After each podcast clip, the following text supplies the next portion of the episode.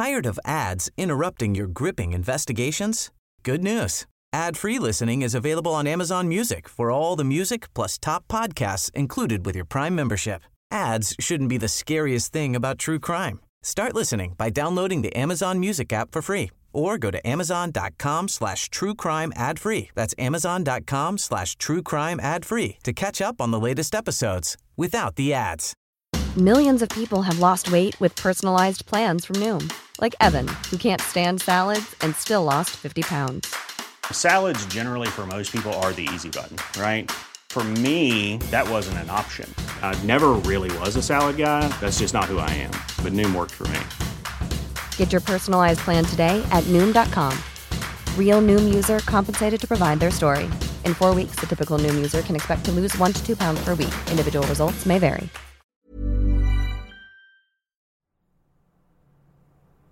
It's hard to be a serial killer and have remorse. I mean, you could, could cry yourself to death thinking about what you've done. They're usually justifying what they're doing for themselves. For the very first time, the greatest minds in criminology have come together to dissect the psyches of some of the world's most prolific serial killers. These forensic psychiatrists, psychologists, and pathologists have an incredible depth of knowledge and often first hand insight into these killers, helping us to understand what makes a monster. What follows is the second part of an interview with Dr. Richard Rappaport, recorded in July 2019 for Crime and Investigation's TV series Making a Monster. Dr. Rappaport is a California based psychologist who has profiled and testified for numerous murder cases, including that of serial killer John Wayne Gacy. Having heard in the previous episode about Dr. Rappaport's interview with Gacy, here we get more of an insight into his work as a clinical psychologist.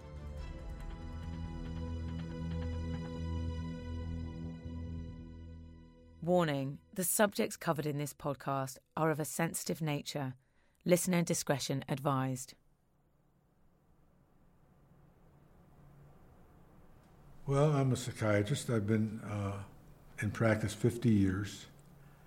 And I uh, started out, I went to school in Philadelphia and I went to University of Pennsylvania as undergrad. I majored in philosophy. Uh, I decided I wanted, I read some things by Freud and some other psychiatrists, uh, very minor kinds of things, really, but I loved reading about it and it was very exciting to me. Plus, my philo- philosophical uh, reading was, I learned a lot in philosophy that I think applies to psychiatry, uh, ways to think and ways to, uh, uh to understand issues. And I know that uh, a lot of things that I think about, not everybody else agrees with, which makes me feel uh, too, it's too bad you don't understand. I don't feel it's too bad that I understand it this way. Uh, when I was in residency, I, I uh, happened I happened to have to do a research project, and I I used to like prison movies, so I decided, since I was learning about group therapy, I wanted to do group therapy in prison. I got permission to do that. And uh, I started group therapy at Stateville Prison in, in, uh, in the suburb of uh, Chicago. And uh, that's what eventually led to my getting calls from attorneys on the outside who uh, learned about that. And I got invited to do some legal cases, which I had never been trained for. But uh, I enjoyed that and eventually became a part of my practice.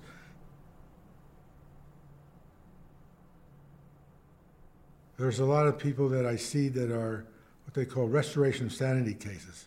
People who have initially been judged to have been insane at the time of their initial crime, and then they're sent to state hospital for a year or two before they get a rehearing, and every couple of years they get a rehearing to see how they are, if their sanity has been restored.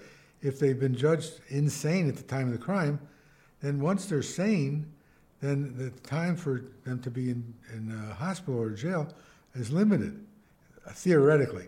Now, there are some courts where they, they don't. They keep, they say, well, he's insane, but he's going to serve 15 years.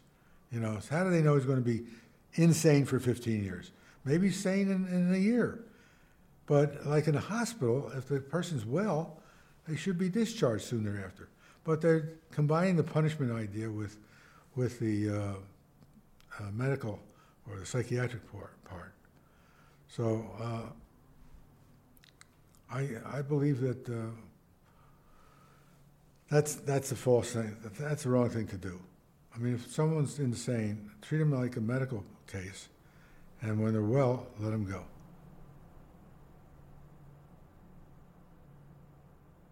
The one that I, I worked on, I, let's see, down in uh, Shreveport, I saw Nathaniel Code.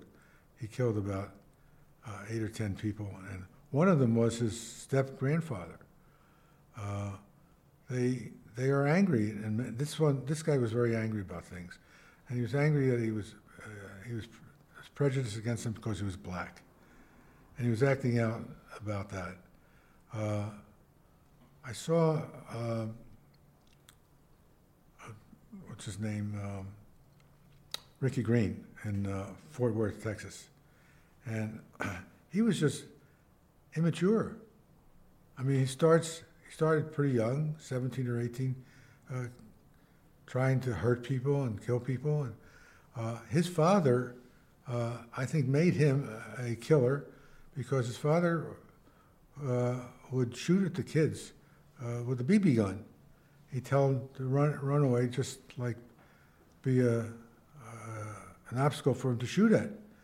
And uh, Ricky Green and his, and his entire family wound up in, in prison. His father, his mother, and, and, the, and the sister. They were all criminals in some form. So uh, he just didn't stop. First person he killed, uh, Ricky killed, was a guy, and then he killed a couple of women. So he had mixed sexes. Uh, most, most of them do one sex or another. Some do both. Some do one sex, one, one uh, race or another. Some do both. But they all have their own reasons. And I think most of them, if not all of them, have been abused themselves. And it, it comes out in this way. Uh, I think Bundy was said that his childhood was perfect. He had a real good childhood, and that's what he said. I don't know if it was true. I didn't examine him.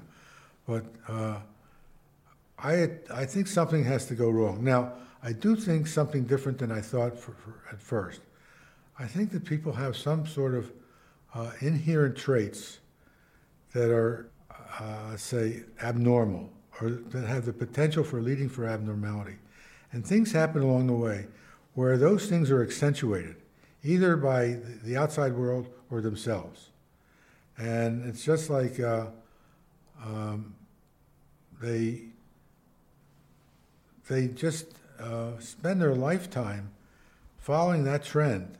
I did. I used to believe that people weren't necessarily evil, although I've been asked that question in court. Do you believe he's really evil? And at one time, I remember saying, I don't think people are evil.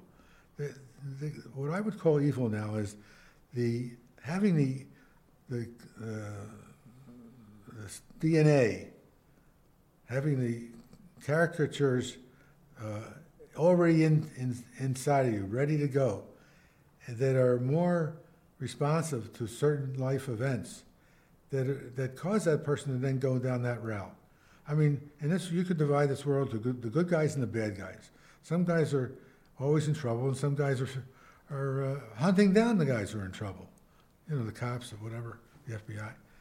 But these guys who became, uh, got in trouble had some proclivity for, some something innate in them that they had that chance to follow that route. And then there are life events that may straighten them out, and some events make it worse.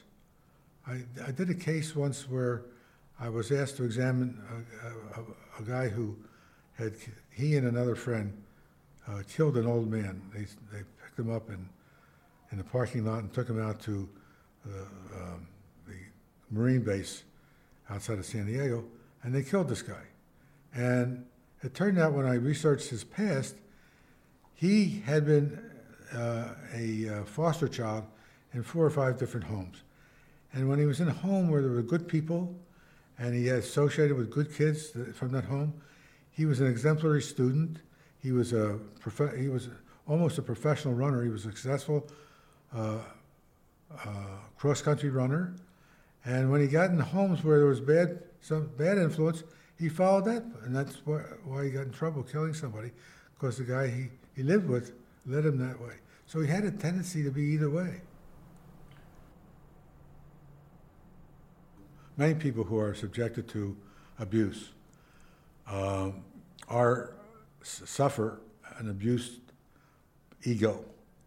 So their self-image is tarnished early on, and they have a hard time um, feeling something good about themselves, either externally or internally.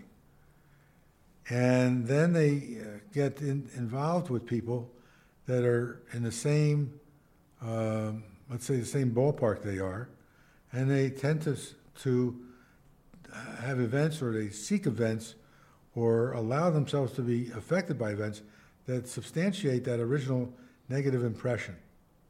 And their life builds around that, and they never get out of it. And then there's uh, people who, who do exactly the opposite. We've heard how many of the serial killers that we've featured in Making a Monster suffered horrific abuse from a very young age, and that this abuse may have had a profound effect on the decisions that they have taken in later life. Why does committing a murder rectify a wrong against them? There's two levels to it. One is simple answer of revenge uh, another is to to work out something on the of the unconscious, and uh, they can take out their feelings on other people to not just for revenge, but as if they there's a part of themselves that uh, they project onto other people that they that they uh, want to get rid of. Uh, there are uh, some other reasons that are probably not as classical, but those two, two things go on. Um, a lot of times, the people who are uh, same kind of people that are killers uh, do do they don't kill, do actions or behave in criminal ways. In other words, on a lesser scale, a less serious crime, but they're the same people who have felt injured, felt that the world's unfair, it's unjust, they don't have a, they don't have a, um, a fair shake in life, and they uh, are attracted to, to that kind of venue all the time, over and over. And even when they're, in jail and they suffer for that, they don't seem to feel uh, a need to, to change.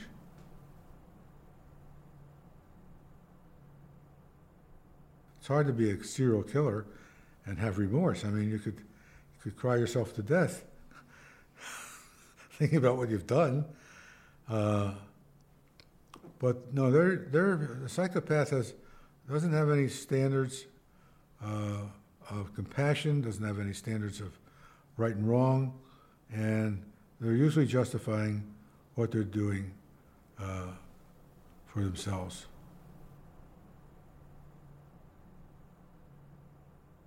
I had a patient once who was uh, talking about, I mean, this guy was not this guy's an ordinary patient. He was not a, I didn't think he was any kind of a murderer really, but he was so angry with his father.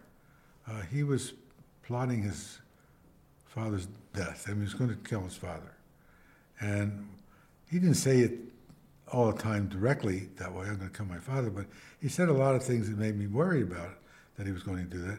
And I had a talk with him one time where I told him that I was worried about his behavior and his acting out on his uh, inclination to do that. So I, I warned him, and I uh, spent uh, more time uh, dealing with that uh, that issue for him until he could see that that wasn't a, a solution to his feelings. And so, just a small, as a small example, I had done group therapy in a prison, and these were guys who had killed or done some pretty violent crimes in most cases, and in talking to them about the things in their lives, and they were in therapy usually for years. My, my groups went on for years. And they came to understand where their anger was, was and what it was coming from and how it was directed. So I think they improved.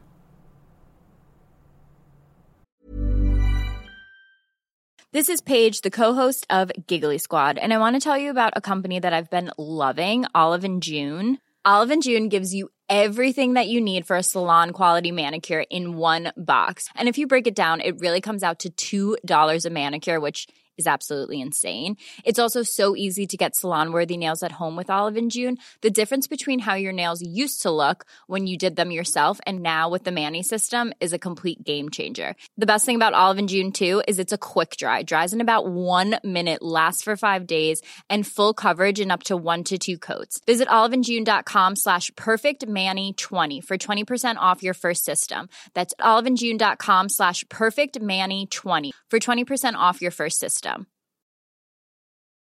Millions of people have lost weight with personalized plans from Noom, like Evan, who can't stand salads and still lost 50 pounds. Salads, generally, for most people, are the easy button, right? For me, that wasn't an option. I never really was a salad guy. That's just not who I am. But Noom worked for me. Get your personalized plan today at Noom.com. Real Noom user compensated to provide their story. In four weeks, the typical Noom user can expect to lose one to two pounds per week. Individual results may vary. Hey, it's Paige DeSorbo from Giggly Squad. High quality fashion without the price tag. Say hello to Quince. I'm snagging high-end essentials like cozy cashmere sweaters, sleek leather jackets, fine jewelry, and so much more. With Quince being 50 to 80% less than similar brands. And they partner with factories that prioritize safe, ethical, and responsible manufacturing. I love that. Luxury quality within reach. Go to quince.com slash style to get free shipping and 365 day returns on your next order. Quince.com slash style.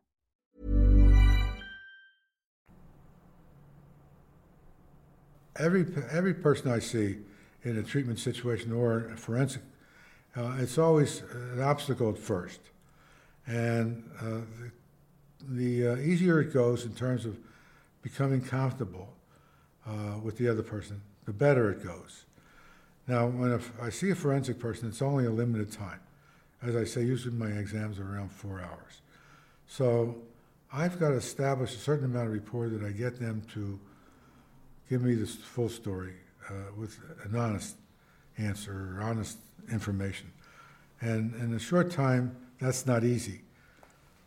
But I start off with talking about a person's childhood, the very, very first things that they can remember.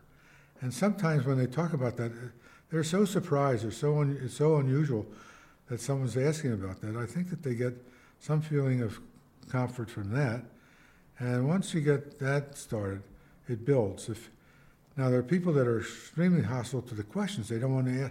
They don't want to answer questions, and you have to get them to to comply.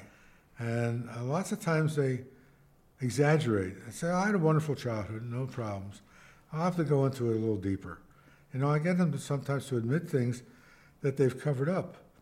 And even in these people that I see in medication management, you know, the first time I see them, I take a little history. And it's given an, given an hour to do this whole exam. And, uh, you know, they'll just want a medication, but I take a history and, and I want to know what happened to them when they were a child. And what, what uh, most of them will skip over uh, being sexually abused, being raped, being molested. I mean, many of the women don't tell you that right away. And I sense a lot of times that there's more to it, and I'll, I'll get them to, to, to tell me and disclose these things. Now, those things are extremely important. They don't think that they're important 25 or 30 years later when they're suffering anxiety and depression, but they are uh, suffering from those early experiences which were covered up and which are part of their unconscious and which are defending against all their lives and which they don't admit to until they get into a situation like this. And I think sometimes they're gratified that they find someone that's interested enough to ask them.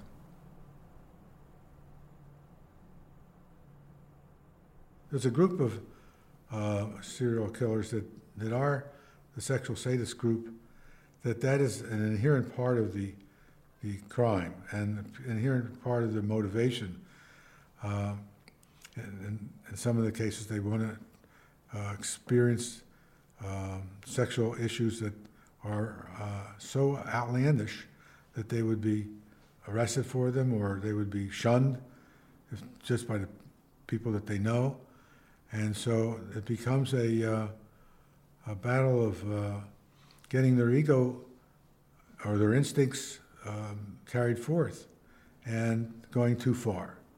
Some of them feel guilty about the people that they've had sex with, and they want to get rid of the evidence of the, I mean, the evidence to themselves of that uh, of that sexual behavior. It's as if they got rid of the person, they got rid of the, the deed that they committed. Most of the killers who've gone past the first few have planned their uh, killing. I mean, they have a whole scenario, and they've enjoyed the uh, the, the kill before. They've had satisfaction out of it. They, some, guess you could call it pleasure, and they're gratified for whatever their internal mechanism is to want to do that. And if they're successful, then they're they got uh, some sort of pl- pleasure and, and relief from the stress of planning it and having it work. There's no formula for uh, be, becoming a serial killer. I guess there would be some people that might have severe physical uh, disabilities or dis- disfigurement that could be feeling so negative about themselves that they might, might be motivated uh, to subject other people to something that would disfigure them. Uh, otherwise, uh, I don't know why they would be more of a monster than anybody else.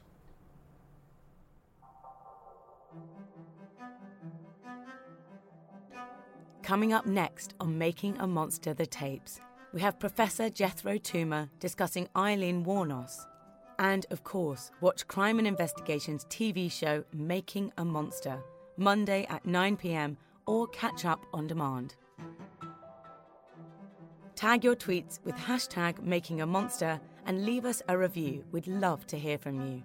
Or head to crimeandinvestigation.co.uk if you want to find out more about the series, with profiles on all the killers featured.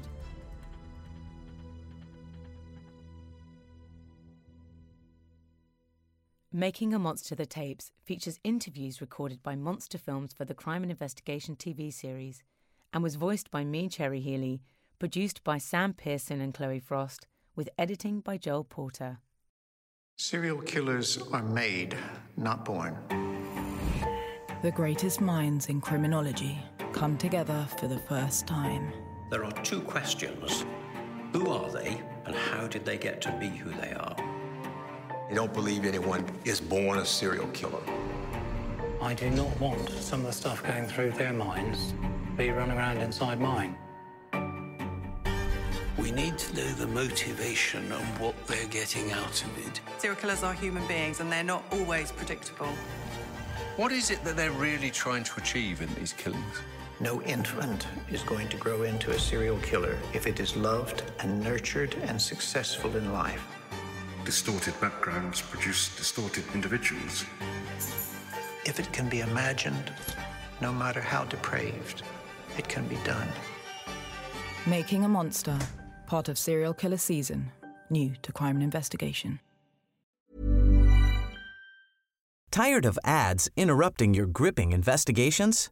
Good news. Ad-free listening is available on Amazon Music for all the music plus top podcasts included with your Prime membership. Ads shouldn't be the scariest thing about true crime. Start listening by downloading the Amazon Music app for free or go to amazon.com slash true crime ad free. That's amazon.com slash true crime ad free to catch up on the latest episodes without the ads. Planning for your next trip?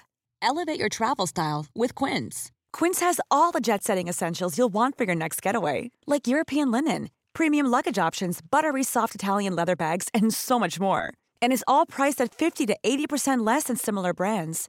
Plus, Quince only works with factories that use safe and ethical manufacturing practices. Pack your bags with high-quality essentials you'll be wearing for vacations to come with Quince. Go to quince.com/pack for free shipping and 365-day returns. Summer's just around the corner, so give your body the care it deserves with Osea's best-selling Undaria algae body oil. Created by infusing Undaria seaweed in barrels of botanical oils, it leaves skin silky soft and glowing. Plus, it's clinically proven to improve elasticity and deeply moisturize without feeling greasy.